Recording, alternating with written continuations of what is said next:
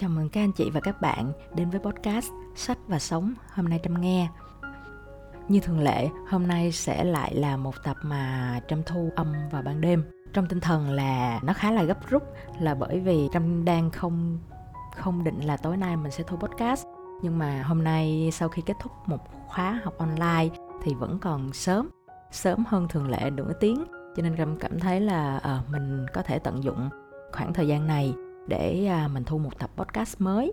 Thì cái kịch bản của podcast này thật ra là trâm đã ghi chú lại từ hồi hôm qua sau khi trở về từ rạp chiếu phim Oppenheimer. À, đây là một bộ phim về à, cha đẻ của bông nguyên tử một nhà vật lý học. Rất là tình cờ. Hồi sáng hôm qua là trâm vừa mới nghe xong cuốn sách nói tư duy như Einstein là cha đẻ của thuyết tương đối. Thì à, tự nhiên sáng hôm nay trâm chợt nhận ra là ở ngày chủ nhật hôm qua làm buổi sáng mình nghe xong cuốn sách nói về Einstein. Buổi tối mình coi xong một bộ phim về ờ, Oppenheimer. Thì ờ, trong nói vui ở trên mạng xã hội là ừ, tự nhiên cảm thấy mình có đóng góp quá lớn cho ngành vật lý học. Thì đây là một cái cách nói vui thôi. À, tại vì mình bỏ tiền mình mua sách mình bỏ tiền mình mua vé xem phim về hạ cái lĩnh vực mà có vẻ như đối với rất nhiều người mà kể cả chính bản thân mình. Nó là một cái lĩnh vực khá là khô khan nhiều người sẽ không cảm thấy hứng thú chắc anh chị và các bạn cũng biết Christopher Nolan là ông hoàng của các thể loại phim uh, bom tấn trong ngoặc kép. Nói chung là nó không quá thiên về tính giải trí nó có cái sự độc đáo riêng. Nhưng mà bằng cách nào đó mình cảm thấy là uh, cái độ khó nhằn của nó cũng không đến nỗi nào đâu ờ mình nghĩ vậy. Và thế là mình đi coi. Thì à, mình muốn nói một tí xíu về cái mối lương duyên của mình với ngành vật lý học là ừ, thật ra hồi nhỏ khi mà những năm đầu cấp 2 á khi mà lần đầu tiên mình học vật lý á mình rất là thích cái môn này. Bởi vì nó cho mình biết quán tính là gì trọng lực là gì ma sát là gì. Thì lúc đó mình cảm thấy hứng thú cực kỳ luôn. Mình cảm thấy nó đã giúp cho mình giải nghĩa được những cái hiện tượng tự nhiên mà mình vốn thấy hàng ngày nhưng mà mình không biết cái cách để gọi tên. Ví dụ như hồi nhỏ khi mà mình ngồi ở trước sân nhà, mình nhìn ra ngoài đường, lúc đó mình chưa biết chạy xe đạp thì mình thấy những cái người học sinh đó, người ta biết chạy xe đạp, người ta chạy ngang nhà mình. Cái mình mới nói, ủa sao người ta chạy được trên chiếc xe đạp ta? Chiếc xe đạp có hai bánh à. Mà bình thường mình ngồi lên không thể nào được. Mình đứng lên chiếc xe đạp cũng không thể nào được, nó sẽ ngã. Nhưng mà tại sao khi mà họ đạp xe, thì cái xe lại lao đi về phía trước nhưng mà lại không bị ngã? Thì lúc đó mình cảm thấy nó vi diệu lắm. Ừ, sau này khi mà mình biết đạp xe rồi thì mà nó bớt vi diệu đi nhưng mà mình cũng không thể nào giải thích được. Nhưng mà sau này khi mà học môn vật lý thì mình mới biết à à hóa ra là giữ thăng bằng, hóa ra là có cái lực ma sát giữa bánh xe và mặt đường à, hóa ra là có quán tính khi mà mình lao đi trên đường như vậy. Và khi mà mình thắng á, mình thắng gấp cái bánh trước á, có khả năng mình bị nhào cái bánh sau lên là do cái quán tính của bánh sau nó vẫn còn á. Mình cảm thấy nó thú vị cực kỳ luôn và mình rất là thích nó. Cho đến vài năm sau khi mà môn vật lý của mình bắt đầu vào sâu những cái những cái thứ mà mình hết tưởng tượng ra nổi giống như là con lắc, những cái viên bi, rồi bước sóng, rồi này nọ. Những cái bước sóng ánh sáng các kiểu á. Thì mình bắt đầu mình mình không còn hình dung nó ra được bằng trí tưởng tượng của mình nữa. Và lúc đó thì mình bắt đầu học dở đi. Thì à, sau này mình nghĩ là ừ mình không còn duyên gì với cái ngành vật lý nữa rồi. Nhưng mà bằng một cách nào đó thì nghệ thuật vẫn đưa mình đến với ngành vật lý bằng cách này hay cách khác đó là như cái cuốn tư duy như Einstein này chẳng hạn nè. Mặc dù nó không phải là cuốn sách về vật lý nhưng mà nó có là cái cuốn sách về tư duy. Một nhà khoa học rất là đặc biệt một nhà khoa học bị mang tiếng là gàn dở nhưng mà rất là độc đáo. Mình nghĩ là một cái người mà rất là hiếm hoi ở trong cộng đồng chúng ta. Không những là cuốn sách này mà hồi năm ngoái mình mới coi xong cái um, sitcom Big Bang Theory. Thì uh, đây là một cái sitcom hài truyền hình của Mỹ là kể về một nhóm các nhà khoa học vật lý. À, vật lý thiên văn vật lý à, lý thuyết vật lý thực nghiệm. Thì trong đó nhân vật chính là anh chàng Sheldon này thì là một nhà vật lý uh, lý thuyết.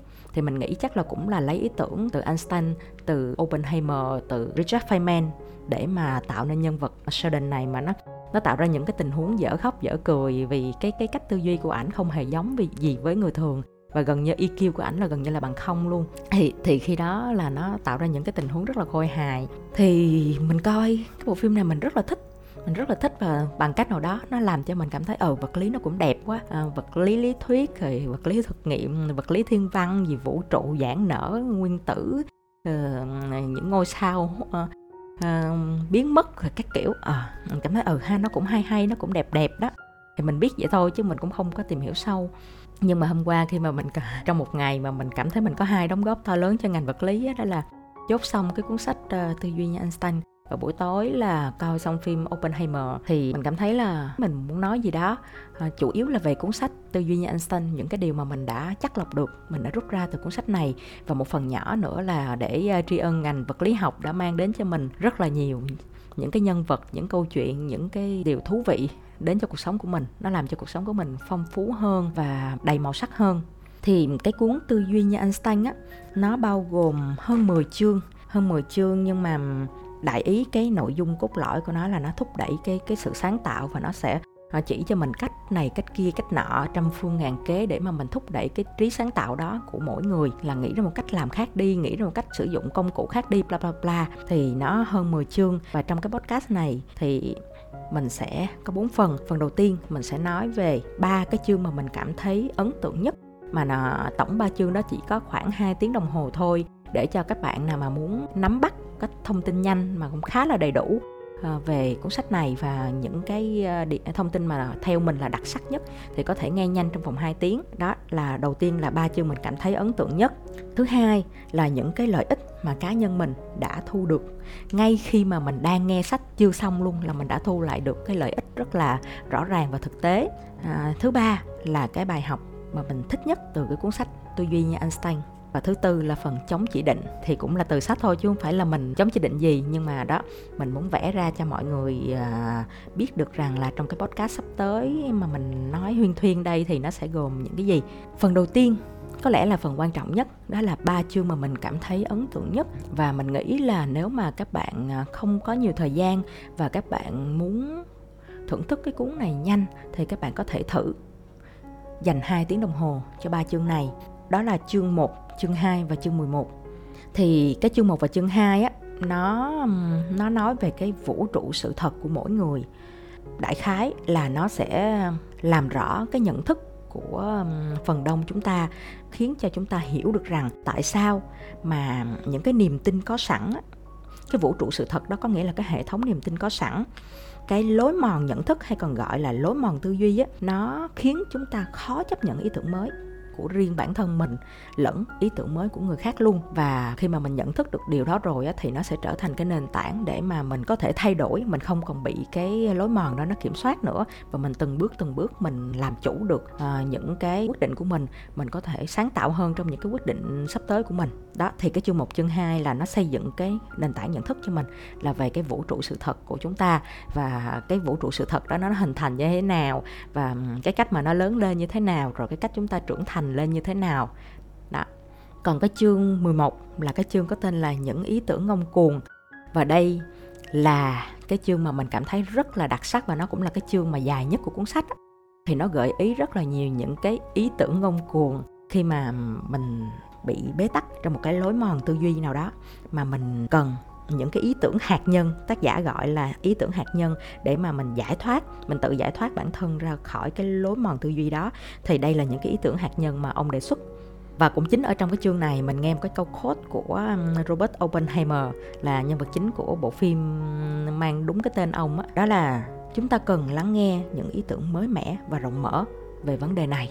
Có nghĩa là giống như Einstein là ông Oppenheimer cũng là đồng nghiệp của Einstein cùng thời với Einstein luôn là người luôn cởi mở tư duy cởi mở với bản thân mình cởi mở với, với người khác. Và nếu mà các bạn cũng có đi coi phim giống như mình các bạn sẽ thấy là ông rất là tiếp thu những ý kiến của người khác và luôn khuyến khích mọi người nói lên ý kiến nói lên giải pháp của mình nêu lên những cái quan điểm. Dù là trái chiều chăng nữa thì cũng phải nêu lên. Đó và mình đã bắt gặp cái tên này ở trong cái chương này. Thì à, những cái ý tưởng hạt nhân á, nó rất là nhiều nhưng mà mình chỉ nhớ vài cách thôi giống như là uh, gieo xúc sắc nè cái cách mình gieo xúc sắc có khi mà cái xúc sắc đó nó trúng số 1 á thì mình sẽ làm thử cái cách ừ, này. Khi mà nó trúng số 2 á mình lại sẽ làm thử cái cách kia. À, mình có à, có thể thay cái việc gieo xúc sắc bằng cái việc mà à, xem cái số cuối của ngày sinh nhật mình hoặc là số xe mình hoặc là số điện thoại gì gì đó thì để cho mình thử cái cách làm mới như như thế nào. Hoặc là có một à, một cái cách à, ý tưởng hạt nhân nữa là tưởng tượng tưởng tượng dùng trí tưởng tượng của mình để tưởng tượng mình là một đứa bé 12 tuổi. Thì bây giờ mình đang gặp khó khăn với vấn đề à, chuyển chỗ ở đi. À, mình không biết mình có nên chuyển chỗ ở hay không mình hãy tưởng thử tưởng tượng. Nếu mà mình là một đứa trẻ 12 tuổi thì mình có muốn chuyển chỗ ở hay không? À, một đứa trẻ 12 tuổi nó sẽ luôn luôn có rất là nhiều giải pháp tại vì nó còn nhỏ nó nó nó đã có một cái độ trưởng thành nhất định rồi để nó có kinh nghiệm để mà nó nó biết là có nhiều cách để giải quyết một vấn đề gì đó chứ không phải là hoàn toàn tinh khôi như một đứa trẻ quá nhỏ. Nhưng mà nó cũng chưa có bị những cái kinh nghiệm dẫn lối tạo thành lối mòn tư duy giống như người lớn. Và ừ, có thể là nó sẽ nghĩ là ờ à, cái chỗ này có nhiều bạn bè vui ở chỗ này gần công viên ở chỗ này gần nhà sách cho nên là mình chưa vội chuyển đâu.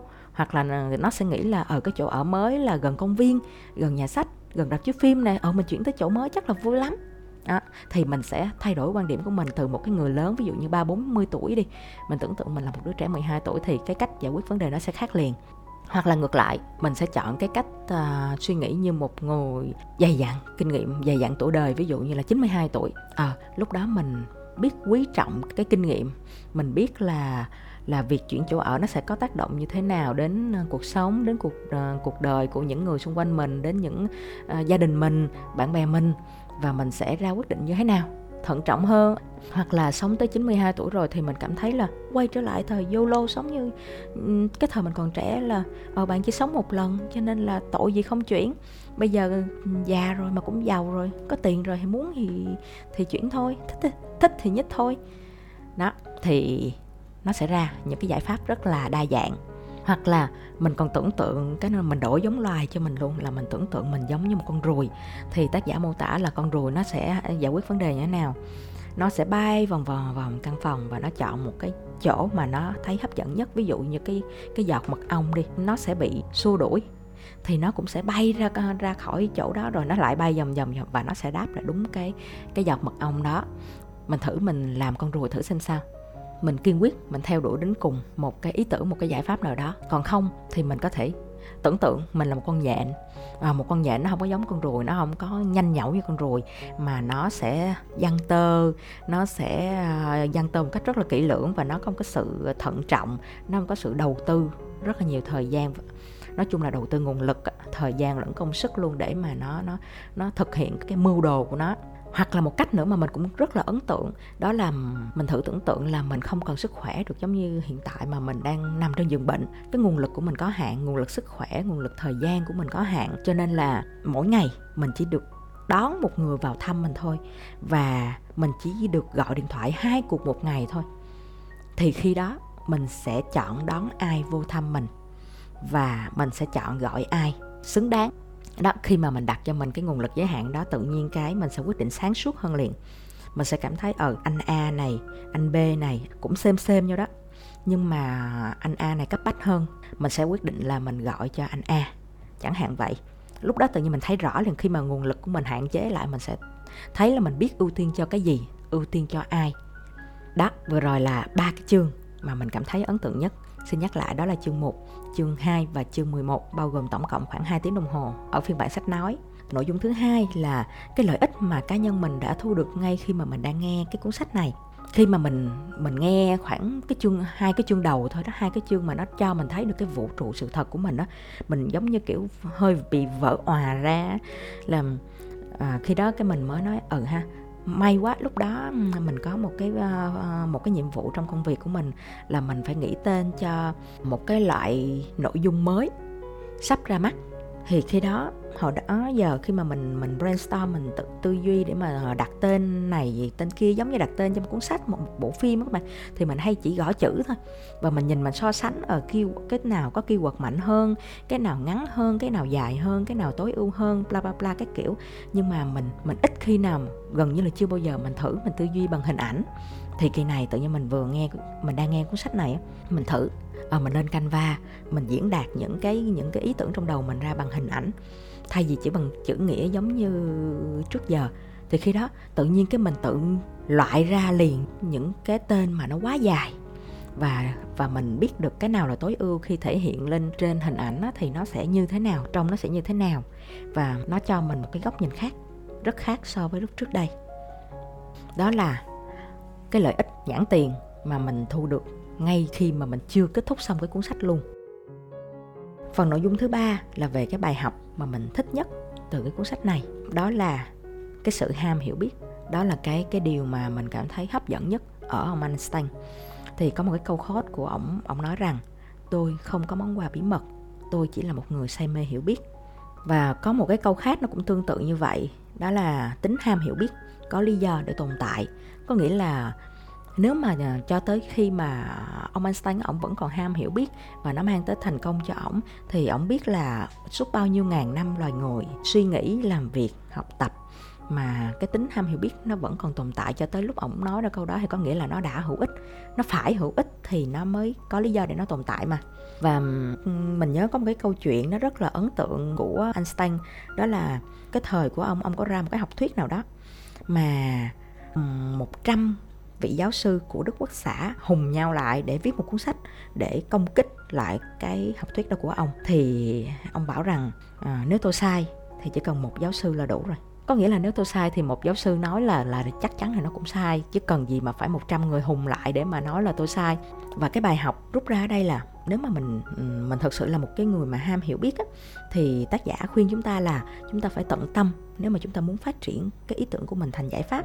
Nhưng mà à, cái điều hay là tác giả nhấn mạnh rằng mình đừng có quá hy vọng rằng cái ý tưởng của mình nó sẽ thành công mà mình nên mong đợi một cái bài học thú vị sẽ rút ra từ cái thất bại đó. Và mình hãy khiến cho những cái chuyên gia giống như trường hợp của ông Einstein mà hồi nãy mình kể hãy khiến cho các chuyên gia cảm thấy xấu hổ vì họ đã không ham hiểu biết phần thứ tư là phần chống chỉ định. Đây là một cái cách gọi à, nôm na mà mình mình đặt cho nó. Là tại vì mình rất là thích cái ý mà tác giả đã lưu ý trong cuốn sách này. Đó là khi mà dần tiến về những cái trang cuối cùng á thì nguyên cuốn sách này nó khơi gợi rất là nhiều tới cái việc mà mình phá vỡ những nguyên tắc. Mình phá vỡ những cái cách suy nghĩ cũ những cái cách làm cũ. Nhưng mà à, ông bảo rằng dù chúng ta nên phá vỡ nguyên tắc, nhưng mà vẫn có những cái những cái nguyên tắc mà chúng ta không nên bất chấp. Ví dụ như phép lịch sự sự quan tâm và lòng tốt. Bởi vì đó là những cái giá trị mà nó nó nó rất là có ý nghĩa. Cho nên là dù chúng ta phá vỡ những nguyên tắc nào thì vẫn có những cái nguyên tắc nó nên nằm ngoài cái sự bất chấp đó của chúng ta. Thì đó chính là phép lịch sự sự quan tâm và lòng tốt. Thì mình rất là thích cái ý tưởng này rồi đó là bốn phần nội dung chính của podcast sách và sống hôm nay trâm nghe. Mình à, xin tóm tắt lại ha. Phần đầu tiên đó là ba chương ấn tượng nhất chương 1, chương 2 và chương 11 bao gồm hai tiếng nghe sách nói. Cái thứ hai là lợi ích thu được khi mà mình đang còn nghe cái cuốn sách tư duy như Einstein. Cái uh, thứ ba là bài học mà mình thích nhất và cái thứ tư là chống chỉ định. Thì mình đã vừa mới đi qua xong bốn à, phần nội dung này. Thì hy vọng là tập podcast ngày hôm nay mà sẽ đem đến cho các bạn một tí xíu những cái thông tin gì đó nó thú vị, nó à, hữu ích và có thể à, khơi mở các bạn một cái suy nghĩ nào đó hoặc là tìm đến cho một cuốn sách nào đó, một bộ phim nào đó ờ, để tìm hiểu sâu hơn về cái ý tưởng vừa nhen nhóm đó, một cái ý nghĩ vừa nhen nhóm đó. Cảm ơn các anh chị và các bạn. Chúc mọi người ngủ ngon nếu mọi người đang nghe tập podcast này vào ban đêm, giống như là thời điểm mà trâm đang thu nó